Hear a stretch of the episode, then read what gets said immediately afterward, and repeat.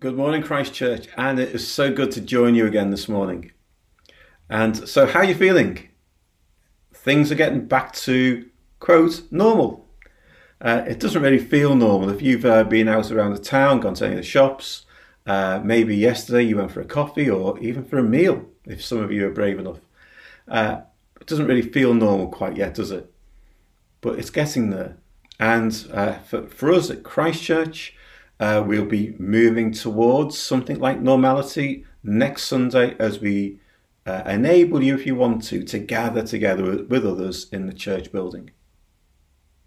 But I don't know about you, but I've really enjoyed the online uh, stuff that we've been doing. Being able to just meet together in this way has been incredible. Just think, I mean, 10, 15 years ago, we wouldn't have been able to do that. We would have been absolutely isolated, unable to see anyone that we are connected to through our faith. And yet, through this incredible way of just being together online, we've stayed connected. We've been able to uh, carry on thinking about what God's calling us to do, and more importantly, being able to worship God together as a family at Christchurch. It's been incredible, hasn't it? It's been such a blessing to be able to do that. And I hope that you have been blessed. And it's been fantastic, hasn't it? I'm sure you've enjoyed this. Just having a slower, lazier Sunday morning. I've got to tell you, Andrew and I have loved it. Uh, on those days, particularly when I'm not, Andrew and I aren't hosting, uh, we've sat there in our pajamas with a cup of tea or a cup of coffee with our feet up and just enjoyed it. And I'm sure you have too.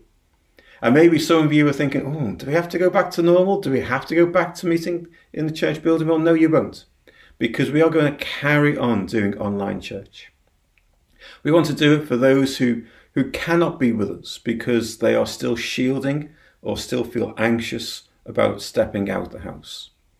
But also, we want to do it for those of you who have started to connect with Christchurch uh, and online has been your first experience and you're unsure about stepping into the church building to be with all these strange people from Christchurch, we want to keep this going for you.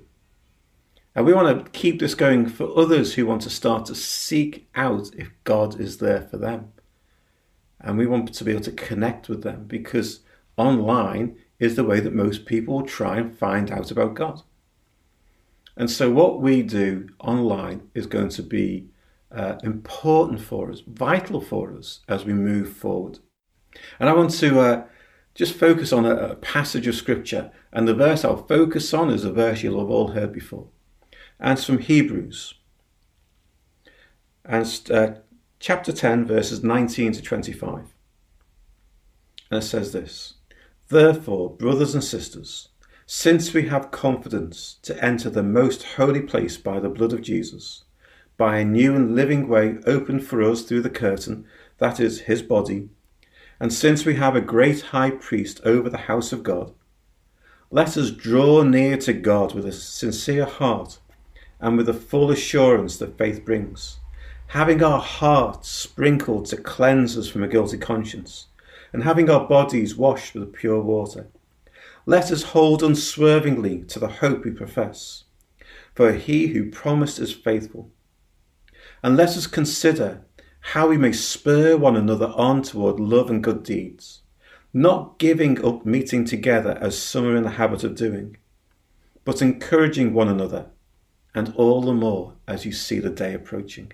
It's that last verse that I just want to focus on a little bit, but all those other verses I want to touch on as well. Do not give up the habit of meeting together. And you know, the, the Greek word of giving up is a very strong word. It's like willful neglect. We are neglecting our brothers and sisters when we don't meet together. See, it's not about you. It is about your other brothers and sisters and primarily about God. We try, kind of treat church, we, about what I get out of it. And more than anything else, our consumerist approach the online church brings help, just makes us focus on me. What am I getting out of this? And maybe you've watched some services and after about 10 minutes thought, oh, I'm not sure about this passage today. I'm not sure about where they're going today. I'm going to switch off. Or I'll go to try another service. That's not church, is it? Church is much deeper than that. And we cannot, we cannot willfully neglect it. We need to hold on to the good things about meeting together. And when I talk about meeting together, and even here, it's not necessarily talking about Sunday morning. It's talking about what we, I mean, for us, missional communities. Our missional communities haven't been able to meet together for three months or more. And it's important that we start to do that. Obviously, socially distancing and, and doing all the things that we should do, doing right and doing well. We need to keep each other safe. That's important. But it's also important for our own spiritual welfare, probably even for our emotional welfare and our mental health, that we start to meet together in different ways. And this whole passage reminds us of our need for each other. It reminds us of the need to meet together. That's why this that verse is right at the end because the writer to Hebrews is kind of drawing to that point. Look, you need to have these things in your life, so don't give up the habit of meeting together. Don't neglect that. And what are those things? Firstly, there's just connection, isn't it? Physical connection. See, I, I think it's fantastic. We've done an incredible job. You guys have done an amazing job of doing the 5,000 telephone conversations, keeping in touch with people, giving them an encouraging word, helping them to uh, just think more positively about what's going on in their lives. That has been incredible. And but there's also something missing in that, isn't it? See, when online, when we do something like this, or if you ring someone up, uh, or as I know some, a lot of you have been doing in the live chat, you know, just commenting and encouraging one another. There's something missing in that, isn't it? Because most of our communication isn't verbal. It's about body language. It's about tone of voice. It's about how people use their eyes and the demeanour of their face. It's all of those things that contribute to communication. And when you ask someone if they're okay and they say yes, the way they say yes, how they say it, that indicates whether they are well or not, doesn't it? You've all spoke to people and they say, oh, I'm fine, and you know that they're not. You can tell. And we've missed that. We've missed that sense of community that connection brings. We've missed being able to truly understand where people are. But we also see in verse 24, says this, and now let us consider how we may spur one another on toward love and good deeds. We miss out on encouragement to step out and do the things that God has called us to do. As I said, the Christian faith isn't an, something that you observe, it's something you participate in. We are called to be salt and light in the world to actually make a difference. And in this post lockdown world that we live in, there are going to be a whole range of different kinds of needs that people will have that maybe God will call us into to meet. It might be with your friends or your neighbours, or it might be that as a church we start to do something more centrally. And we've seen how the world's changing already, haven't we? How many thousands of people have lost their jobs just in the last few weeks? How many people are starting to truly struggle with their mental health, struggle with anxiety because of the, the circumstances that they have found themselves in in these last three months? Is God calling us to step out and do that? To be involved in those areas? We need God to show us the way, but we also need each other to spur one another on to step into meeting those needs. We need that encouragement, don't we? We need to hear the stories. We need to see what people are doing. We need to see how people are acting. We need that encouragement to step into good deeds. The third thing we see here is the presence of God. I'm not one of those people who, on a Sunday morning when with online church, who uh, joins in with the singing when we sit, do sung worship. I wouldn't do that to my wife. Uh, you you know how bad my singing is. But when I when Hattie or Tabs or, or Mark are leading that worship, what I do is I lift up my heart to God in worship. Because that's what worship is. It's not the singing of a song. That's just a vehicle for worship. It's what's going on in your heart.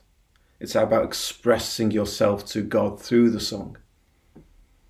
And as I've done that, I've sensed, I've truly sensed the presence of God. And I hope you have too in your homes. But there's something special, isn't it, about when God's people meet together. It's when two or three people are gathered together that we know that Jesus is with us. And we need to remember that if we are to truly experience the presence of God, we need to do that with other people. It becomes more powerful, it becomes in some way more regular when we are connecting with our brothers and sisters in Christ. We meet in the presence of God. So, verse 22 let us draw near to God with a sincere heart and with the full assurance that faith brings. How do we draw near to God? The writer of the Hebrew says, by meeting together. And finally, in verse 23 says, Let us hold unswervingly to the hope we profess. In these strange, uncertain times, I wonder how many of you have struggled to, to make your faith feel relevant. It is in meeting together that we encourage one another into a deeper sense of what God has called us to do and who God has called us to be as the people of God.